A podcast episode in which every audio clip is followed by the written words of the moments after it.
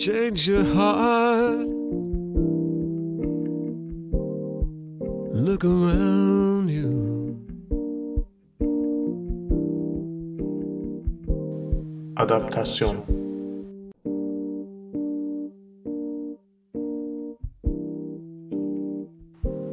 Merhaba Onur. Merhaba Mahir. 12 Aralık 2011. 12 Şu Aralık an- mı?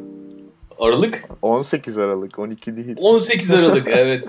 Şimdi e, önümdeki bilgisayara bakıyorum 12-18 yazıyor. Hala Amerikan notasyonuna alışamadım. E, ayları iyi ki başta yazıyorlar. E, 18 Aralık 2011 şu anda e, New York'tasın.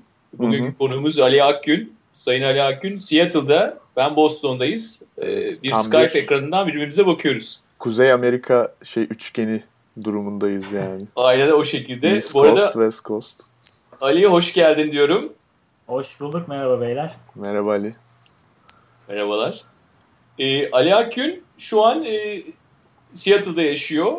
Kendisi e, Microsoft'ta çalışıyor. E, endüstriye 1993 yılından beri, 18 yıldır e, endüstride. E, Interactive Resources'la başlıyor. Çok küçük bir şirketle.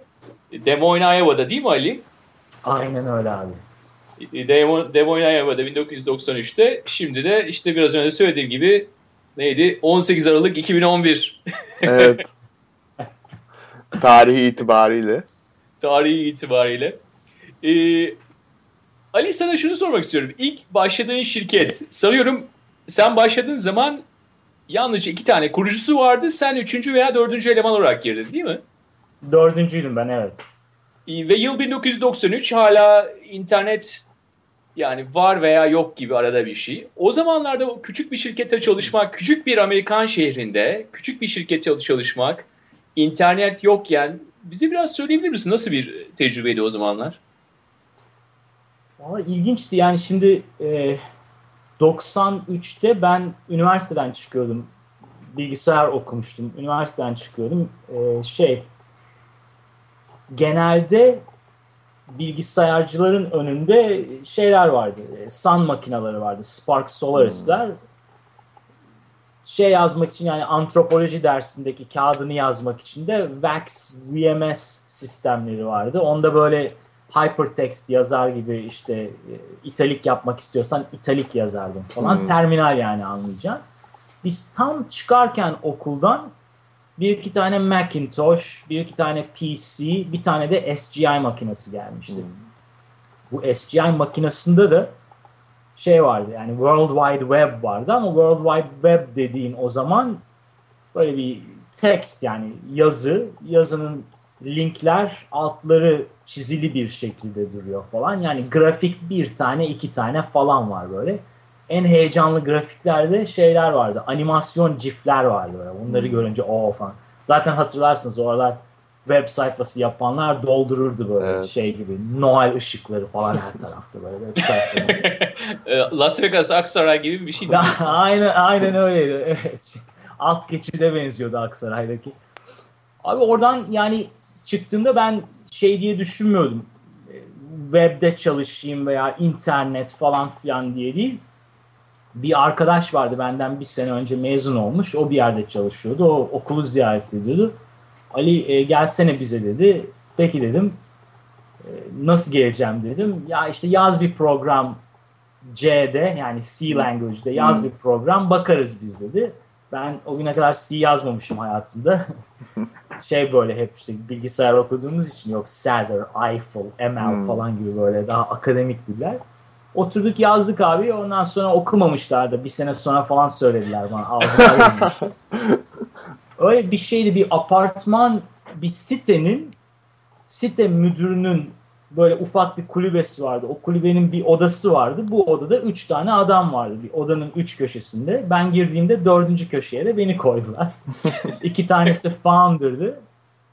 Ama ben yani şeydi e, tamamen bir startup'tı. Adamlar yani bütçe falan bir şey yoktu ama custom software yani şey terzi gibiydi adamlar. Biri arıyor işte bir, bir yazılım var böyle e, CDI, CD Interactive diye bir olay vardı. Kiosklarda falan kullanılır böyle.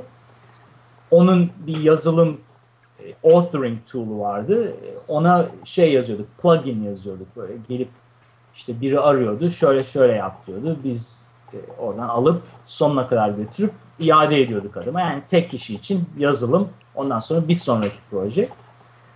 Yani abi güzeldi ama şeyi gördüm o 3 sene boyunca yani tam o 3 sene çalıştım ben orada. O 3 sene boyunca internet patlaması önce yavaş yavaş sonra hızlanarak gitti ve yani biz ben oradan ayrıldığımda 96'da internette her şey yani böyle işte yok CD-ROM falan filan ölmek üzereydi. Hı hı. Bizim işimizde öyle bir şey olduğu için biz bıraktık işi orada yani şeydi. O, o patlamayı gördüm. Herkes PC'sini aldı. Ben de ilk PC'mi o zaman aldım. Bir tane Packard Bell aldım. 2500 dolar falandı böyle. Yani korkunç bir şeydi. Hatta şey Best Eski- Buy'da e, şey, para veriyorlardı. Bu arada internet patlarken 96'da sanıyorum sizin şirket de e, sen orada çalışırken mi sonrasında mı bilmiyorum ama e, Moog yüzünden e, Ha, müzikle evet, ilgilenenler bilir synthesizer, Moog synthesizer'larının e, buluşçusu mu diyelim, yapıcısı mı diyeyim bir gün sizin Öyle şirkete abi. girmiş. Evet abi ya o adam ya ben de müzikle ilgilenirim baya yani klavye çalmamama rağmen Moog'u tanırım yani Dr. Moog, Moog synthesizer'ı icat eden adam. Alman mı Alm- e, Ali? Amerikalı abi. Amerikalı. Hmm. Tamam. Dr. Moog e, şey böyle Alman kötü adam olabilir bir film değil mi Dr. Moog? Abi adam bir gün bizim bir şirkette yani işte biri founderlardan biri, kuruculardan biri işte bu Dr. Moog, bu Ali dedi. Sıktım elimi ben ağzım açık bir halde böyle tabii. Ne yapıyor bu adam bizim firmada diye. O zaman da 18 kişiye falan çıkmıştık. Yani startup'ın işte 3 sene sonra Büyüdüğü zamanlar. Bayağı, bayağı büyüğüz. Ben girdiğimde işte Toyota kullananların şimdi altlarında Lexus'lar, işte Hmm. şeyler, yatlar falan almışlar kurucular. Moog ve bir ortağı bizden bir iş yapmamızı istiyor. Şey böyle e, çocuklara e, çocuklara piyano çalmayı öğrettirecek interaktif bir program. Ama hardware de var. Yani şey hem yazılım hem donanım çocuk oturacak bir ekran var karşısında. Ekranda gösterecek. Yani bugün iPad'de yapacağın bir şey bu ama tabii herhalde 5-6 bin dolarlık falan büyük bir proje oldu. E, ondan sonra şey oldu, e, bayağı büyük bir tartışma oldu iki kurucu arasında. Çünkü eğer o o yönde gidersek, bunu yaparsak yani özümüzdeki iş bu işte terzi gibi ufak ufak custom yaptığımız yazılımlara e, şeyimiz olmayacak. Vaktimiz veya kapasitemiz olmayacak. Yani öyle bir e, şey olması lazım. Oraya doğru yönelmemiz lazım. Orada büyük bir kavga oldu. Firma ikiye ayrıldı. O ikiye ayrılınca iki tarafta da esasında iki işi de yapacak kadar kapasite ve beceri kalmadı. O yüzden iki tarafı da firmanın yavaş yavaş e, düşmeye başladı. Dökülmeye Yani başladı. Benim için dökülmeye başladı. Çok ilginç bir tecrübeydi benim için. Yani iki kurucu bu kadar başarılı olmuş adamlar bir karardan dolayı e, tamamen mahvolmuştu firma. Ya Kısa bir Dr. bak. Musa gibi ayırmış ya şirketi iki tarafa ayırmış. Maşallah ya. Evet yani hiç aklıma gelmezdi firmanın bitişinin Dr. Moog'la başlaması ama Peki o zaman şöyle bir şey söylemek doğru olur mu? Yani teknoloji piyasasında çalışan bana göre işte geçen programda söyledik galiba. Üçüncü kuşak startup mı demek doğru şu anki gençlere? Biraz öyle galiba. evet. Hani 90'lar Doğru, birse e, 2000'de patlayanlar ikinci kuşak. E, üçüncü kuşak da şu an hani bize göre yakında an, aynen. patlayacak olanlar diyeyim. Onların hani e, aslında ne kadar iyi fikirlere sahip oldukları ya da ne kadar çalışkan olduklarından ziyade birazcık da iş hayatını bilmeleri önemli yani değil mi? Önemli abi. Bir de belki biraz yani hem iş hayatını bilmeleri veya bilen birileriyle Çalışma. e, ilişkilerinin olması. Yani tabii ideali öyle biri yanınızda çalışıyor olsa süper bir şey. Ama olmazsa da ne bileyim mentor falan filan gibi. Yani İşin erbabına Yani- sormaları lazım. evet. Görmüş tecrübe etmiş birinden yararlanmak çok mantıklı Evet. bu tip işlerde. Çünkü içgüdülerle galiba ya da iyi niyetle ya da hani bilgiyle falan böyle heyecanla belli bir yere kadar gidiyor işler ve ondan sonra e, kurum olamıyorsan, marka olamıyorsan işte dağılıyor gibime geliyor ya da biri seni satın alıyor falan. Öyle çok zor yani hırs var, para var arada yani Hı hı. insanın verdiği karar doğru olmayabiliyor her zaman. Özellikle Toyota'lardan Lexus'lara geçtiğin zaman herhalde orada bir kafada, beyinde bazı yeni e, bağlantılar yapılmaya başlanıyor. Eski e, arkadaşlıklar eskisi kadar şey olmuyor. Toyota arkadaşlığı değişiyor. kadar samimi olmaz Lexus arkadaşlığı Onur. Bilmiyorum, Toyota'nın- öyle bir- reklam var. Toyota al, neydi beni al götür mü? Çok böyle özgürsüz sö- kızın söylediği bir e, şarkısıyla birlikte. Toyota'nın mesela Şey soğukta. Kaloriferi çalışmaz falan öyle güzel anılar paylaşırsın yani Lexus'ta böyle anılar olmaz. Tabii canım yani alet işlemeyince esas arkadaşlık Tabii var değil abi, mi? Evet. Öyle abi.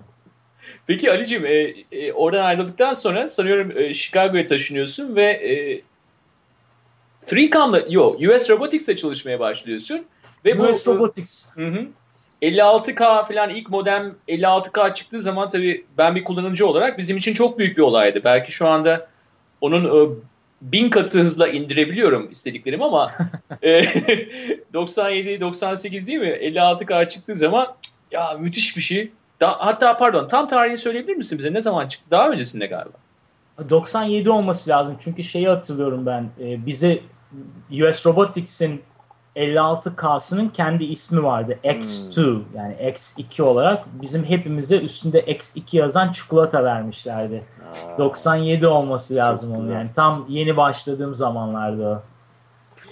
Ee, tabii artık telekomünikasyona geçiyorsun. Sanıyorum orada 10 sene çalışıyorsun tele- telekomünikasyon sektöründe. Ee, bayağı da yurt dışına da gidip geliyorsun. Ee, Hı hı. bu zamanlarda yani önemli bir sektör, gelişmekte olan bir sektör ve küresel çalışıyorsun. Başka milletten insanlarla karşılaştığın zaman, başka şirket kültürleriyle karşılaştığın zaman ne tür tecrübeler yaşadın? Yani uzun bir dönemden bahsediyoruz.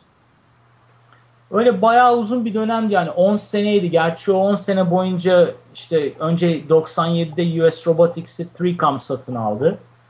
E, peşinden biz US Robotics'ken Palm'ı satın almıştık. Pilot'tı o zaman zaten adı.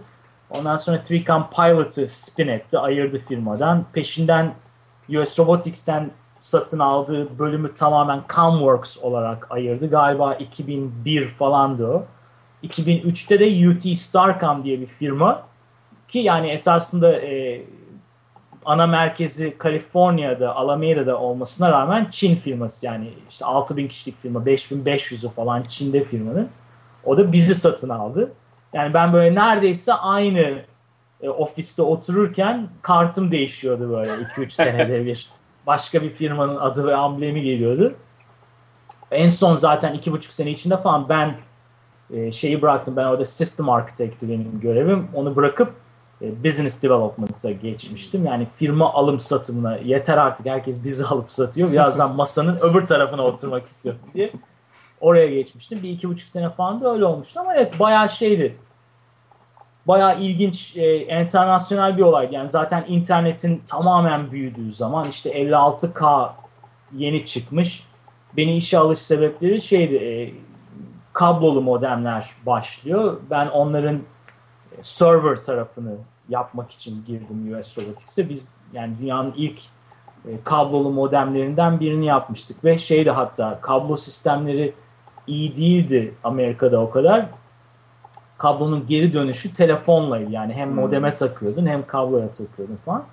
Ondan sonra DSL işte peşinden e, GPON gibi fiber şeyleri falan yani e, o kısa bir süre esasında yani 18 sene çok uzun da değil yani 56K'dan millet evine fiber getiriyor şu anda Hı. Verizon'da Evet. falan yani korkunç büyük bir olay.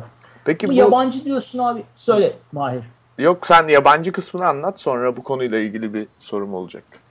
Yani internasyonel şeyi nasıl gördün bu sürede? Çünkü önemli bir çağ bence. Yani aslında e, şey olarak hardware olarak insanların birbirine bağlandıkları çağın içinde bu işi yapanlardan biri olduğun için globalizasyon e, bakış açısında farklı bir şey görmüş olabilirsin diye de düşünüyorum açıkçası. Abi önce çalışanlar tamamen internasyoneldi yani kesinlikle e, şey e, çok adam alınıyordu o aralar. O yüzden fazla adam bulmak çok zordu. Devamlı dışarıdan adam geliyordu. Yani H1B Hmm. furyası vardı o aralar. Evet, bu işte güzel. Yani H1B devamlı- bilmeyenler için söyleyelim. Yani Amerika'da yabancı e, pasaportlu insanların çalışması için Evet. en fazla 6 sene olabiliyor ama 3-3 olarak yenilenen bir vize türü. Evet. Aynen öyle. Ee, yani o yüzden çok yabancılarla çalışıyorduk devamlı. Ee, onun yanında bir şey vardı böyle e, yani Amerika'da kablo Avrupa'da DSL olayı vardı. O hı. biraz şey yapıyordu. Asya'ya girmeye çalışıyordu iki taraftan da firmalar. İşte Alcatel devamlı DSL'i zorluyordu her tarafta. Amerika'daki firmalar biz Moto falan e, şeyi zorluyorduk. Kabloyu zorluyorduk. Asya'da ilginç şeyler oluyordu ve tam o sıralar esasında biliyor musun 90 ben 96'da US Robotics'e girdiğimde iki tane binamız vardı. Binanın yanında da fabrikamız vardı. Yani ben burada dizaynımı yapıyordum. Yani yemekte de çıkıp şeyi görebiliyordum. Çipleri takıyorlardı şeylere, Harika, yekpare üretim ya. E, muhteşem. hemen yanımızdaydı. E, yani çok güzel bir şeydi o. Çünkü görüyorsun sonuçta. Şey gibi Sanırım bu biraz. 90 e, anneler mesela e, fırın sahibi olanlar Anadolu'da hani hanım yukarıda baklavayı yapar aşağıda pişirirler. Tam o hesap yani o ama o devir çok değişti tabii şu anda. Ama bunu görmüş olman Tamamen. çok ilginç. Amerika'da üretimi görmüş olman. Evet abi yani Chicago'da e, orada fabrika vardı ya. Yani şey yapıyorduk, modem yapıyorduk. işte Hmm. boardları falan yapıyorduk. Serverların blade'lerini. Hemen peşinden ama yani ya 98 ya 99'da Flex'e verdik. Flextronics'e. Flextronics çok bilinen biri değildi o zaman. Bugün dünyanın en büyük üreticilerinden biri. Hı hı. Artık öyle bir şey olduğunu zannetmiyorum Amerika'da. Öyle yandaki binada Aynen. e, elektronik yapılan yani yandaki bina Tayvan. Tayvan değilse Çin şu anda.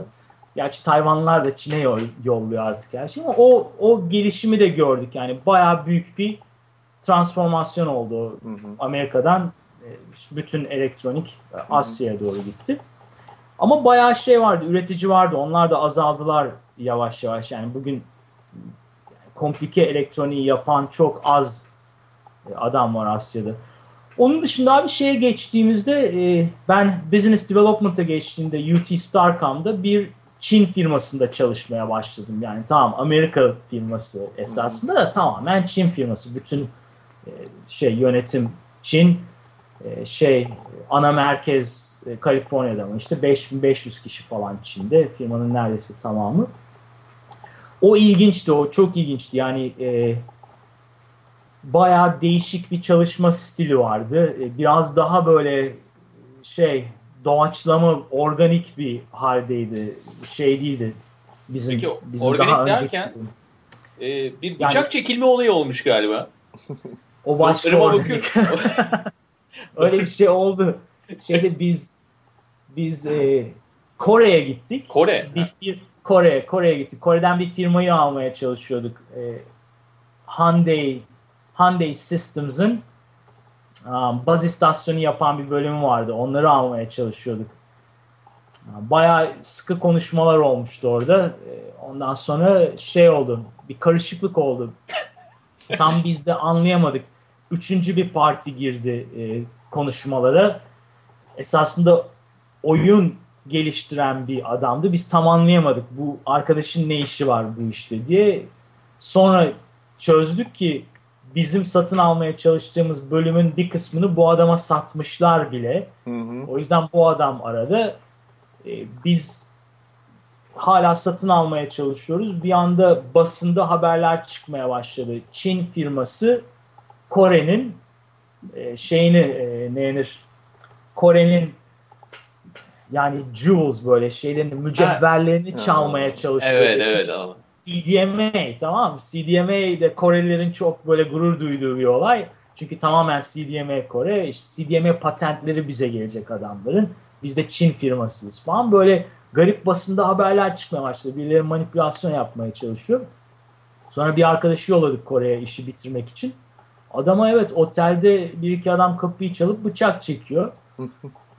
Ondan sonra şey e, bizim e, CEO'ya oraya girmeme yasağı geliyor falan. E, oradaki çocuğu dışarı çıkartamıyoruz. Bizde de firmada çalışan bir adam vardı. Birinci Bush'un hükümetinde görev yapmış bir adam. Kırmızı pasaportu vardı. Onu yolladık Kore'ye. Arkadaşla beraber geri geldiler. İkisi. Halletti yani olayı. Bravo. halletti ve satında aldık.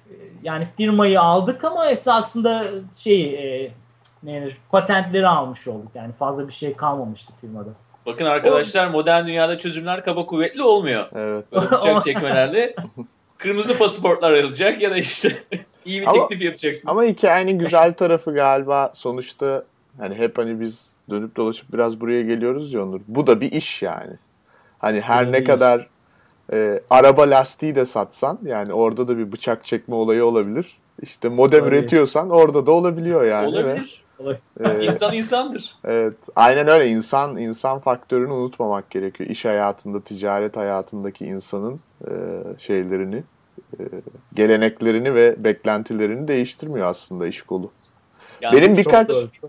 Buyurun Mahir söyleyin. benim birkaç hızlı sorum olacak. İstersen çok abi bu konu güzel bir konu çünkü sen uzun süre e, bu modem işinde çalışmışsın. Ya istiyorsan uzun da cevap verebilirsin ama en önemli soru şu bence. Şimdi gerçekten yani özellikle şu andaki sahip olduğumuz telekomünikasyona ihtiyacımız vardı. Hani hem globalizasyon, küreselleşmenin e, daha sağlıklı ilerleyebilmesi açısından hem küresel ekonominin bir şekilde daha e, aktifleşebilmesi açısından hem de insan iletişimleri açısından şu andaki ihtiyacımız vardı. Fakat baktığımızda geriye dönüp baktığımızda 56K modemden bugüne gel- gelinmiş olan süreç çok hızlı aslında e, teknolojik gelişim olarak ve durmuyor da. Yani acaba insan yani sonuçta biz de insanız yani bütün gün hani bilgisayarın başında oturamayız, hareket etmemiz gerekiyor falan filan. O yüzden şimdi cep telefonlarına geçti mesela işte Face e, FaceTime var ya da ne bileyim şu görüntülü telefonlaşma var falan. Yani bunu burada sence amacımız nedir? Neden bu kadar birbirimizle konuşmak, neden bu kadar birbirimizle haberleşmek istiyoruz? Bu teknolojiyi niye bu kadar abartıyoruz yani? Hani gerçekten artık yakında her şeyi kaydedebilir falan olacağız herhalde. Yani bunun sence en temelindeki içgüdü müdür, nedir? Abi güzel soru içinde belki 3-5 tane değişik soru var orada. Yani Hı hı. Benim gördüğüm kadarıyla yani sebebini bir kenara bırakırsak bir e, insanlara ne kadar bandwidth ve storage yani ne kadar e, bağ hızı ve e, ne denir e, hafıza verirsek o kadar dolduruyorlar. Yani Aha. bu birinci günden beri belli bu. 56k veriyorsun adam hemen 56k kullanmaya başlıyor. Cable modem veriyorsun Şimdi cable cable'a modemi geç- sonuna kadar 38 megabit kullanmaya başlıyor bir anda dün ne yapıyordun diye sorduğunda adama valla işte idare ediyorduk diyor.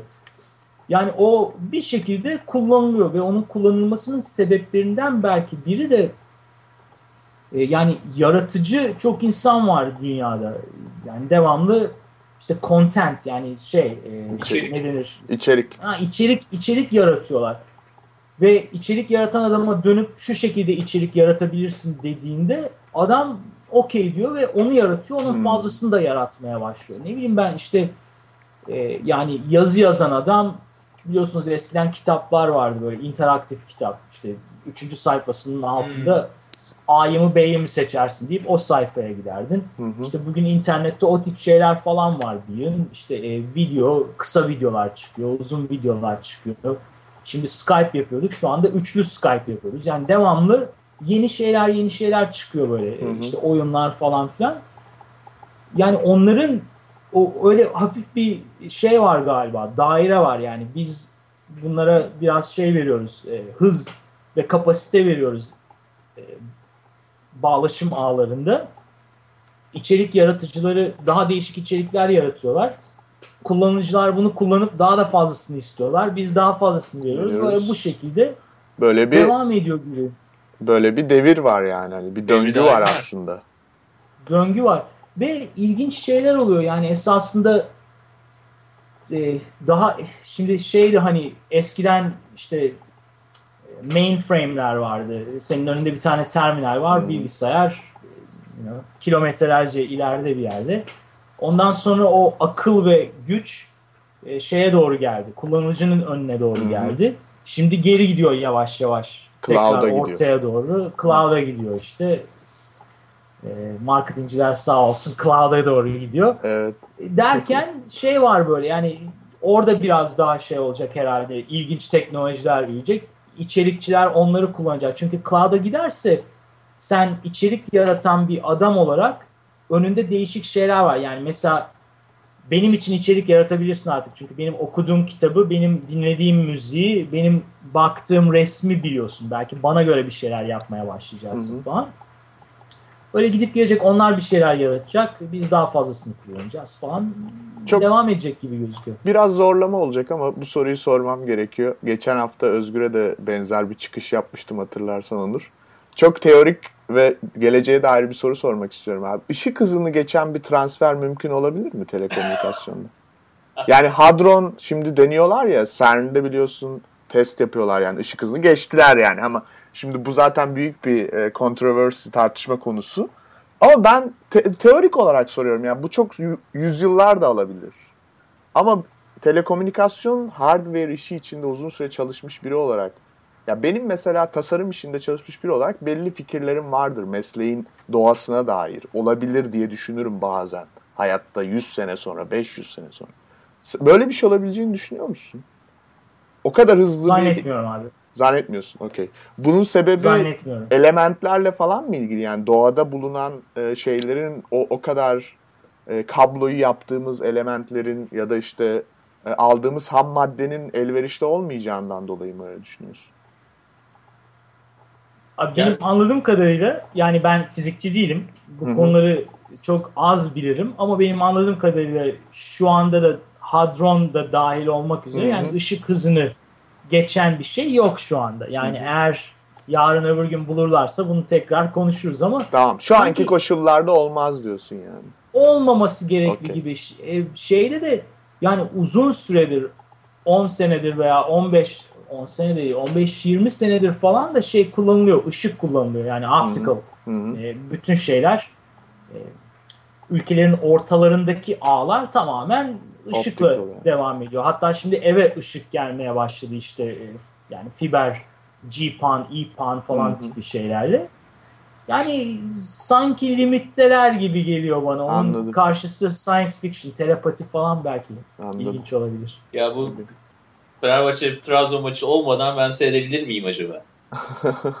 evet, değil mi? Oynanmadı. Alex daha golü at şey ortaya atmadı ama gördüm ben. Evet, tam topa vurduğu anı görebilsen mesela ilginç olabilir yani. Hatta hem göreceksin hem de etkili edebilsen böyle üflesem falan bir şey yapsam. Sen etkileşim soktun işin içine. ya etkileşim olmadan olmuyor. Ben öyle yani işte televizyon gibi bakıyorsun. Ama ben sana bir şey söyleyeyim mi? Ee, etkileşim tasarımcısı olarak Söyle. uzun süreler çalışmış biri olarak etkileşim tadında güzel bir şey bence. Yani herkes topa üflerse Alex'in vuracağı o zaman hiç hayatın E tadı kalmıyor. Işte, anarşi. Ya. Neyse e, buradan şeye geçebiliriz. Benim soracağım diğer soru yani ben güzel bir cevap aldığımı düşünüyorum bu değişimin ne tarafa doğru gittiğine dair. Benim diğer sormak istediğim soru da kişisel. Çünkü sen de gerçekten ya bir zanaat öğrenmiş birisin üniversitede ve de bunun geliştirmiş birisin. Sonra bir business management tarafına geçiyorsun kariyerde.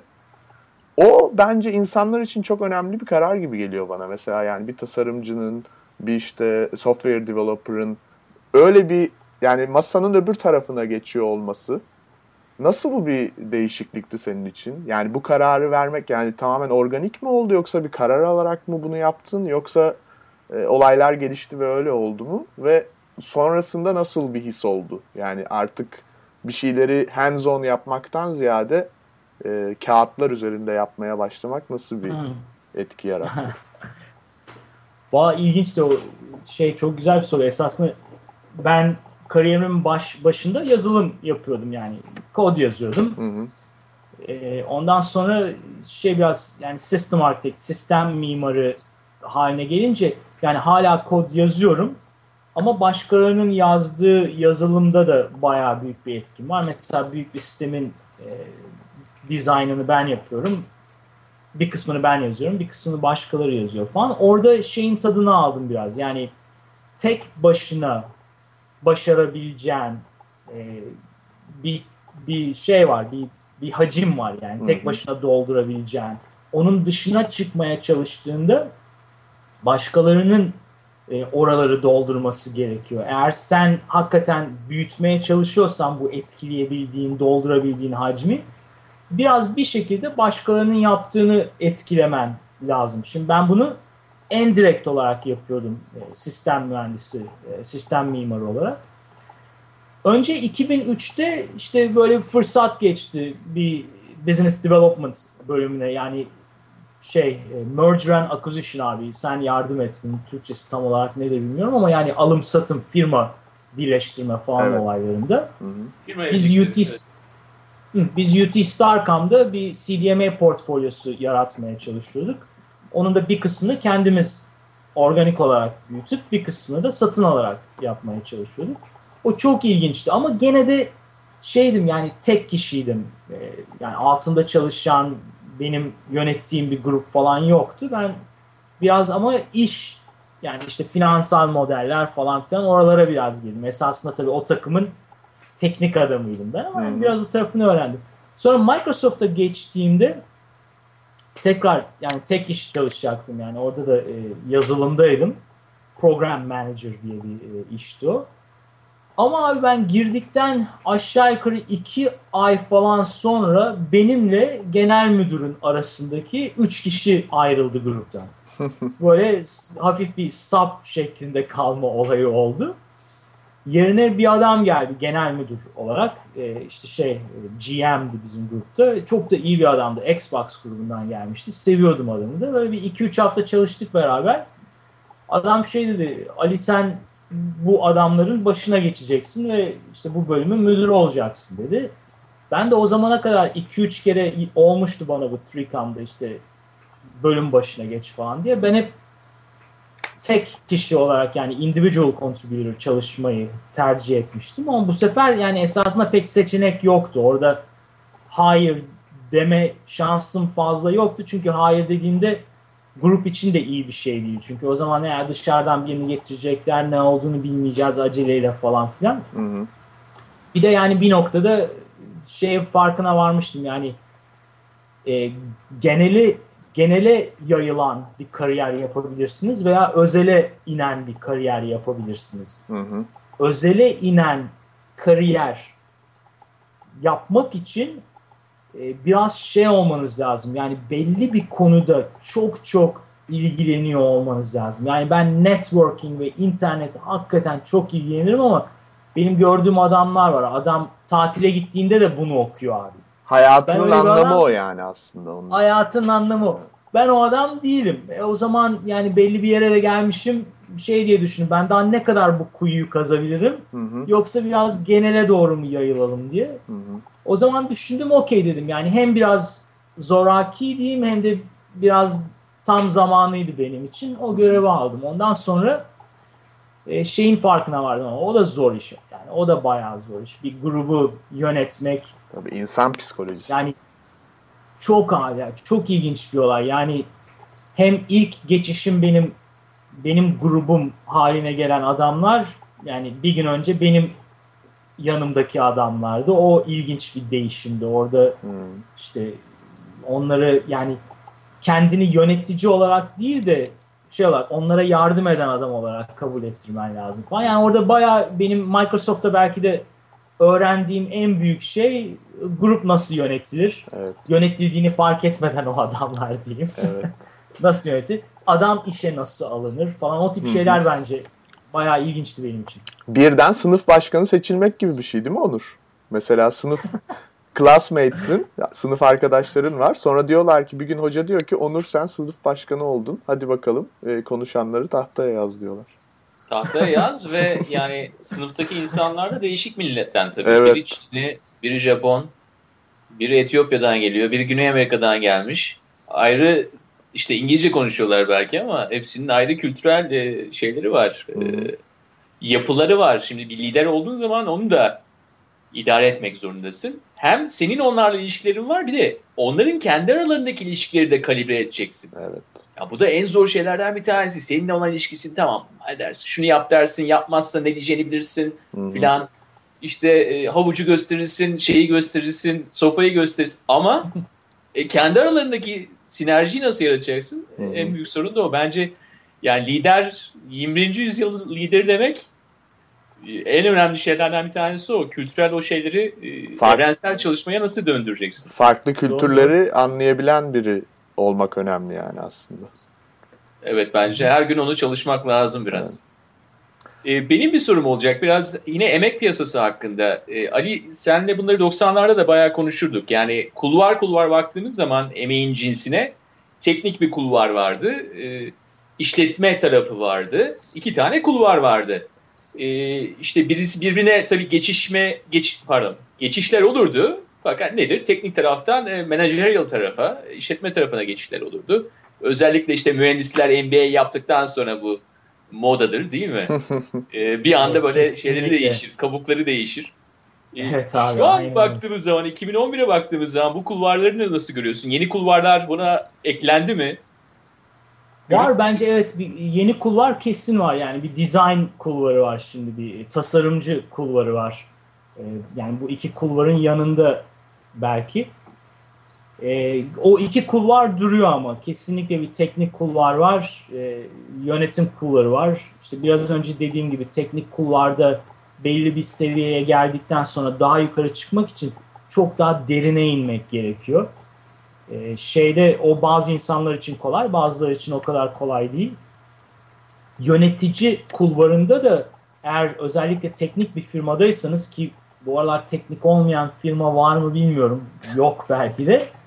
Öyle bir firmadaysanız o tekniği anlamak büyük bir avantaj. Hem yani sizi dinleyenlerin saygısı ve sizi dinlemesi için önemli bir olay. Hem de işin özünü anlamak en azından bir seviyeye kadar yani yaptığınız, aldığınız kararlarda falan çok yardımcı olan bir olay. Ama evet yani o iki kul var. Ee, birbirine geçiş var tabii o iki, kul, o iki kulvarda. Yalnız teknikten yönetim kulvarına geçtikten sonra orada biraz fazla kalırsanız oradan tekniğe geri geçiş süper zor bir olay. Yani orada Hı hı. özellikle bu hızla değişen teknolojide çok süper geride kalırsınız. Yani o biraz zor bir olay. Yani o Talep var mı dikkat- peki Ali o konuda? Yani e, işletme tarafına geçti, yönetim tarafına geçtikten sonra tekrar tekniğe dönmek için talep oluyor mu? Valla firmaların içinde talep oluyor mu bilmiyorum. Ben görmüyorum öyle bir talep ama şeyde e, insanın içinde bazen o istek oluyor. Çünkü yani sen 10 seneni 15 seneni veriyorsun ondan sonra yönetime geçiyorsun. Bir iki sene sonra ya abi ya işte bu bu iş biraz zor. Ben her senenin sonunda milletin işte şeylerini notlarını yazıp işte kaç lira prim alacağını falan bu beni açmıyor haline geliyor. Bir de şey var. E, etrafa bakıyorsun startuplarda falan yani eğer startupta çalışmak istiyorsan e, teknik kulvarda olman senin için çok daha iyi bir olay yani. Adam büyüdükten sonra alıyor yöneticileri. O yüzden sen 3-5 sene Microsoft gibi bir yerde yöneticilik yapıp peşinden ben bir startup'a geçeyim zor yani kendin kuracaksın falan yani o öyle bir olay var. Peki Ama bu şey bu tasarımcı yani üçüncü track dedin ya şimdi teknik track Hı, var, evet. e, business Evet. track'i var yani ya da managerial diyelim yönetim. E, bu tasarımcı track'i nasıl oluştu sence? Nasıl yani ve de ne neyi kastediyoruz tam olarak burada? Bu adamlar nasıl Abi- adamlar yani? Ner, ner- nereden üredi bunlar? Nereden öğrendim bunlar? Hangi ağaçta yetişiyor bunlar? ben de soruyorum bazen kendime. Bu bu arkadaşların e, bu arkadaşlar designer. Yani Hı bu adamlar güzel şeyler, e, güzel kullanılabilen şeyler, insanı çeken şeyler yaratabilen insanlar. Bunların yani işte böyle beylik laflar kullanıyor herkes işte sihirli şeyler falan Hmm. filan gibi ama yani sonuçta insanı çeken şeyi yaratabilen adamlar bunlar. Yani biz hı. object of desire diyoruz. Hı hı. Yani böyle iste- istiyorsun bunların yaptığı şeyi. Evet. Ama abi bunlar e, şeyden olabilir. Ben benim bir çalıştığım başkan yardımcısı vardı e, şeyde UT Starcom'da. Onunla teknoloji konuşuyorduk. Bayağı işte o firma alıp satma işleri falan olurken o yani herhalde yıl 2004'lerde falan şey derdi. E, yani the killer app yani killer app'in nedir abi killer app yani Yani çok ö- öldürücü bir vuruş gibi bir şey yani aslında. Hani Altın öyle bir ya. öyle bir öyle bir application ki va- vazgeçemezsin yani mutlaka. vazgeçemezsin. Başka şeyleri sattırır. Yani mesela şeyler internetin killer app'i e, e-posta. Yani Hı hı. e-mail Evet. falan. O biz killer app bir sonraki killer app ne falan diye konuşuyorduk. O şey derdi ya işte e, yani bağlaşım ağları çok hızlandı. İşte şeyler makineler çok iyi falan. Bundan sonraki killer app daha kolay kullanılabilen ve daha ucuz olan şeyler. Hmm. Ve bu daha kolay kullanılabilen şeyler genelde bu tasarımcıların yardımıyla oluyor. Hı. Yani klasik bir mühendisin yarattığı, ben tabii bayağı genellemeler yapıyorum şu anda. O yüzden buna uymayanlardan özür dileyeyim de. Genelde bir mühendisin yarattığı olay abi şöyle oluyor. Bir araba dizayn etmeye çalışıyorsun. Hı hı. Sağ tarafında benzin deposunun kapağı var. E, toplantıya giriyorsun. Biri diyor ki ya yanlış taraftan girersek benzin istasyonuna solda kalırsa ne yapalım? Mühendis şey diyor sola da benzin kapağı takalım diyor. abi. yani o onun tam tersini yapmak isteyen tasarımcılar bu Aha. aralar çok başarılılar. Yani benzin kapağına ne gerek var diyor adam mesela. Başka bir türlü yapalım falan. Yani basitleştiren, Hı hı. e, reductions yani e, şeyleri e, ne denir? Yontarak yani azaltarak dizayn yapan adamlar. Şöyle aslında karmaşıklığı insanlar için önceden çözen adamlar aslında birazcık daha Çok bu güzel. track'i Aynen öyle, oluşturuyorlar. evet. Aynen öyle. Yani öyle bir dizayn olayı çıkmaya başladı. Yani dediğim gibi belki teknik olarak her şey belli bir seviyeye geldi. Hı. Ve o kadar kuvvetlendi ki bilgisayarımız, bağlaşmamız falan insanlara bayağı komplike şeyler vermeye başladı. Şimdi E bunun sonucunda da Hı ha, bu bu noktada şöyle tasarımcılar çıktı. bu noktada şöyle desek doğru olur mu? Gerçekten artık bu iş hardware olarak da software olarak da teknoloji piyasası belli bir noktaya erişti. Yani belli bir doyuma erişti. Belli iş gücü kapasitesi var. Zaten bütün dünya bundan etkileniyor artık. Ve artık işin bir fashion'ı yani tasarım ilk level'ıdır aslında genelde bence bu tip endüstrilerde. Araba endüstrisini düşünelim. Araba araba olduktan sonra tasarımcılar geldiler. Arabaları farklı farklı yapmaya başladılar. Sonra bir de Evet, modası oluştu bu öyle. işin. Ee, modası da var yani artık işte 70 model arabalar daha moda oluyor. Yok 90 modeller yok işte ince hatlar, kalın hatlar bilmem ne. Bu teknoloji işinin de böyle bir modaya doğru yani aslında fonksiyondan uzaklaşıp daha çok e, kişiselleşmiş ve de tüketime yönelik yerlere doğru gittiğini düşünüyor musun? Yani e, fonksiyondan uzaklaştığını zannetmiyorum. Dediğine katılıyorum ama fonksiyondan uzaklaşmadan yani e, fonksiyonu kaybettirmeden onu yapanlar başarılı oluyorlar. Ha, o seçimi okey. doğru yapanlar. Yani e, Onur'la konuşurduk daha önce e, şeyde iPhone ilk Hı hı. çıktığında abi 3 3G yoktu iPhone'da. Yani orada adam bir seçim yapıyor. Bunu 3G yaparsa belki pil yeterince çalışmayacak veya daha sıcak olacak veya başka bir şey verecek. Orada bir seçim yapıyor. O seçimi yaparken yani doğru fonksiyonu alette bırakıyor. Doğru trade-off'ları, doğru seçimleri yapıp sana senin istediğin bir şeyi veriyor. Ama Hı hı. yani o, o nereden geliyor? O seçimi nasıl yapıyorlar? İşte designer, e, tasarımcı dediğimiz adamlar biraz o seçimleri doğru yapabilen adamlar. Ya bir şey eklemek istiyorum abi burada. E, şimdi bu iki kulvar diyoruz ya. Yani bir noktada esasında önümüzdeki senelerde başarılı olacak adamlar bu ikisini aynı anda kafasında tutabilen adamlar olacak. Yani şey gibi işte yönet hem yönetimden anlayan hem teknikten anlayan adamlara çok değer veriyoruz. Bu herhalde 10 sene önce veya 20 sene önce böyle olmayabilirdi. İkisi ayrı hayvan cinsi olarak diye bakıyorlardı belki. Şimdi de öyle bakıyoruz. Aa işte o designer, aa bu mühendis falan abi yani öyle olmaz bu iş. Yani Hı hı. bir, bir süre sonra onun ikisini de kafasında aynı anda yapabilen adam daha Hı hı. değerli olacak. O zaman yani lobotomi yapılmış beyinler varsa şu an sağla solu birleştirelim yani. Evet. Eğer o kadar Aynen, kompartman aynen. kompartman düşünmeye alıştıysanız eğer bundan sonra ekmek kazanmak Aynen. o kadar da kolay değil lütfen. evet. Tek beyne dönelim. Aynen biz. Aynı sen lobotominin tersini bulursan o kelime abi işte aradığımız olay onu As- yapmamız lazım millete. Aslında e, bizim üniversitede e, hatırlıyorum ben üniversiteye giderken e, bizim saygıdeğer bölüm başkanımız İhsan Derman'ın çok önemli bir lafı vardı. artık devir değişti. İkinci Rönesans oluyor. Leonardo gibi adamlar lazım derdi. Yani bu da şu demek çok oluyor. güzel. Leonardo gidip kilisede duvarları da boyuyordu parayla. Yani Hı. kiliseden Aha. para alıp. Ondan sonra eve gidip kendi Mona Lisa'sını da yapıyordu yani belli bir matematik formülü üzerinden. Hani her taraftan bir şeyleri alıp onları e, sonuçta bir dediğin gibi arzu nesnelerine dönüştürebilecek adamlar aslında sanırım gelecekte çok önemli pozisyon elde edecekler. Kes- Kesinlikle öyle abi. Evet, bu değişik şeyleri birleştirip yani işte Beastie Boys'dan başla yavaş yavaş gel buraya doğru. Yani Hı. böyle değişik şeyleri birleştirip daha güzel bir şey yaratmak e, bu 80'lerin, 90'ların, 2000'lerin belki de en önemli yeteneklerinden biri. Hı hı. Yani dışarıdan baktığında şey diyebilirsin. Ne yaptı ya bu adam işte şu parçayı aldı üstüne şu parçayı koydu yeni bir parça çıktı yaptığı iş değil ama o baya baya ilginç bir olay o. Yani o sentez falan diye büyük laflar edebiliriz ama Hı hı. değil yani. Ve günümüz Daha da dünyasında orada aynı zamanda e, arzu nesneleri dedik. Fakat sistemde öyle bir olgunlaşma söz konusu ki eğer business tarafına baktığınız zaman evrensel satmak yerine zamanla biraz daha yerel satmaya doğru gidecek. Yani özellikle gelişmekte olan ülkelerde fonksiyonun kültürden kültüre değişebileceğinin Aa, tabii. kanıksanması lazım. Ona göre esasında Tabii, tabii. tasarımcılar buna göre hareket edecekler.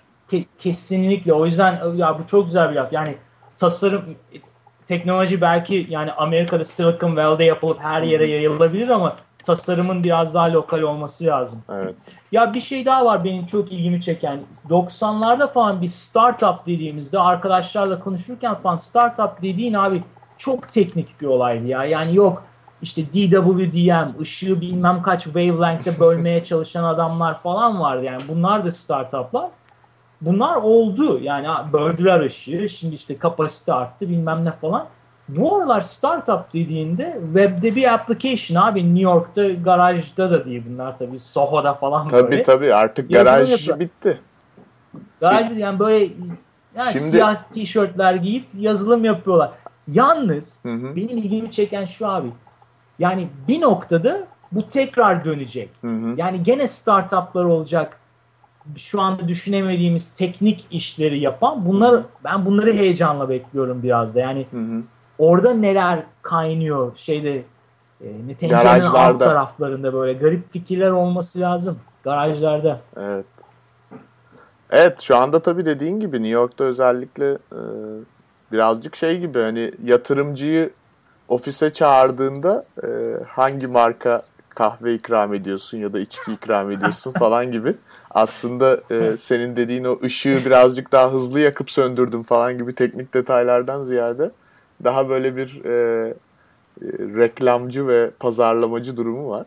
E, ya bu bu Veya onları duyuyoruz. Evet ya da onları ya da, tabii öbür türlü insanlar da var aslında ben tanıyorum hala işin çok teknik kısmında olan ama azınlıkta kaldılar açıkçası yani bu büyük bir e, boom olduğu için şu anda e, azınlıkta kaldılar. Benim bir iki tane kısa sorum var son bir yine bitirmeden önce. Onur senin var mı bu arada? Yok Mahir'cim. Okey. E, Jobs'un biyografisini göz atma şansın oldu mu Ali? Steve Jobs. Abi Jobs'un Jobs'un Bana mı sordun Ali'ye? Hayır Ali'ye sordum. Aha. Jobs'un biyografisi benim e, Kindle Fire'da şu anda duruyor. Hı hı. Arada bir açıp bakıyorum ama Jobs hakkında adam ölmeden önce iki tane kitap okumuştum ve her tarafta da o kadar fazla konuşuluyordu ki Hı hı. yani şeyde o kitabı açıp okumaya biraz şey yapıyorum. Korkuyorum yani daha fazla ne çıkacak bunun içinde diye. Bu aralar bir iki tane kitap bitirdim.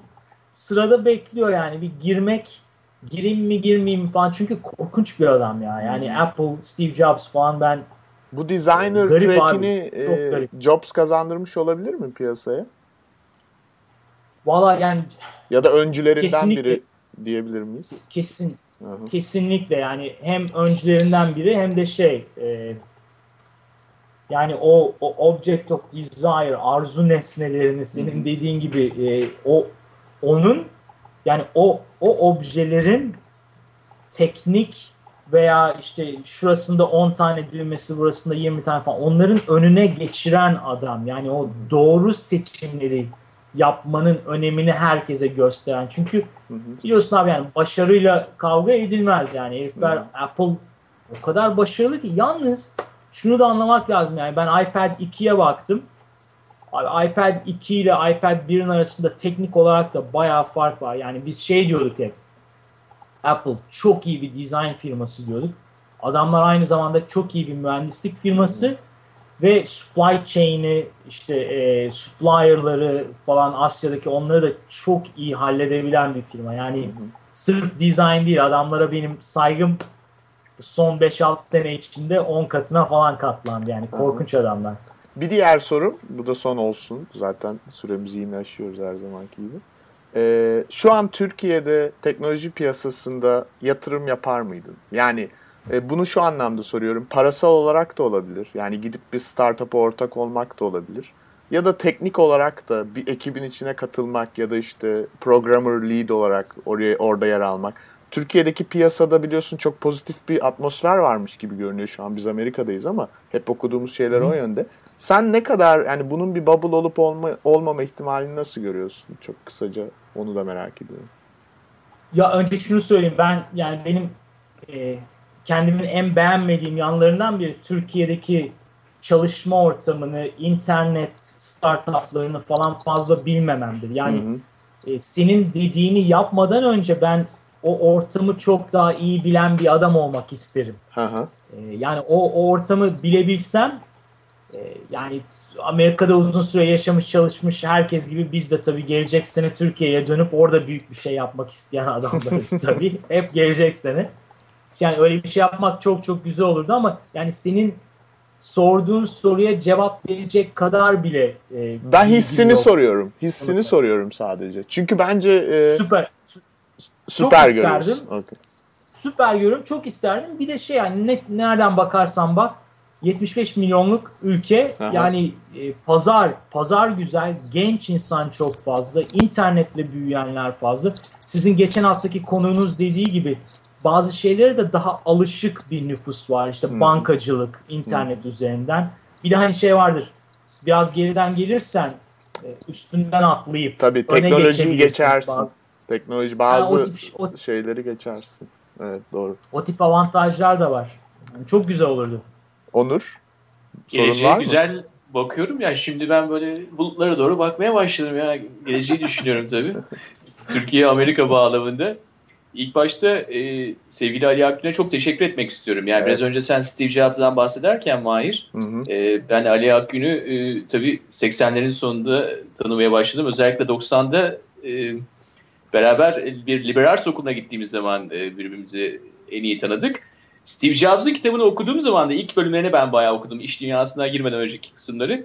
E, o kişinin kişilik olmasındaki e, ilk aşamaları gördük. Yani Reed College'a gidiyor. işte küçük bir liberal okuluna. işte oradaki LSD tecrübelerinden hangi dersi aldığına kadar e, hangi insanlara etkileniyor. E, büyük anlamda e, Ali gibi işin erbabı insanlar bu birikime ulaşmak için tabii e, çeşitli evrelerden geçiyor. Ali hatırlarım sen varoluşçuluk üzerine dersler alıyordun mesela. Yani sonuçta Evet abi öyle öyle güzel fırsatlar vardı bizim gittiğimiz okulda ya doğru. bunların hepsini barındırdığı zaman insan zamanla galiba hiçbiri heba olmuyor. Biz e, biraz büyüklerimiz biraz daha farklı bakar olaya. İşte oğlum neden onu okuyorsun? Senin zaten e, kulvarın belli değil mi diye. Fakat günümüz dünyası hepsini birleştirme dünyası. Onun için Kesinlikle. biraz geleceğe umutla bakmamın nedeni de o. Ben eğitim sistemlerinde yavaş yavaş değişmeye başlamasıyla birlikte o tür donanımlı insanların e, sizler gibi daha fazla etrafımızda olacağını düşünüyorum. Hı hı. Sevgili Ali Akgün çok teşekkür ediyorum. Ali gerçekten Yani Teşekkür evet, ediyorum Onur ve Mahir. E, böyle piyasanın içinde uzun süredir piyasa demeyeyim de iş iş bu işin içinde diyeyim. Piyasadan çok hoşlanmıyorum bazen böyle kullanınca. E, işin birebir içinde olan ve gerçekten çok önemli noktalarında e, katkıda bulunmuş biri olarak e, söylediğin şeyler çok değerli bence. Hani e, o yüzden çok dolu dolu bir sohbet oldu diye düşünüyorum yine. İçeriği çok, Çok, doydum. arkadaşlar. Çok çok sağ olun. Bir Benim de için kapama- bir kapamadan önce e, Fenerbahçe galibiyetini de nasıl değerlendirdiğini alalım tabii. E, biraz önce maç sona erdi. Aynen öyle bak o da çok ilginç. Ben e, Dijitürk'ten seyrettim evimde. Hı hı. Ben e, Dijitürk ilk çıktığında da bunu internetten seyrediyordum. Şimdi de seyrediyorum ve yani keşke bir screen capture falan yapıp o ilk görüntü kalitesini bir yerde tutabilseydik. Yani Hı hı. Tamamen her sene ligi seyrede seyrede biraz bu internet bağlarının falan da gelişmesini Neyse. birinci gözden gördük tabii. Ya yakında Alex'in topunu üfleyebilecek miyim? Sen topa üflemek Üfleyebilsen konusunda. de sana üfletmiyoruz Onur yapma. diyorsun Alex'i bırak. Esas işin erbabı odur. O atsın diyorsun. aynen, golleri. Sen aynen öyle. Bravo. Oldu. O zaman ikinize de çok teşekkür ediyorum. Ee, Onur, Ben de teşekkür ediyorum. görüşmek üzere diliyorum. İyi, iyi hafta sonları. Sağ olun.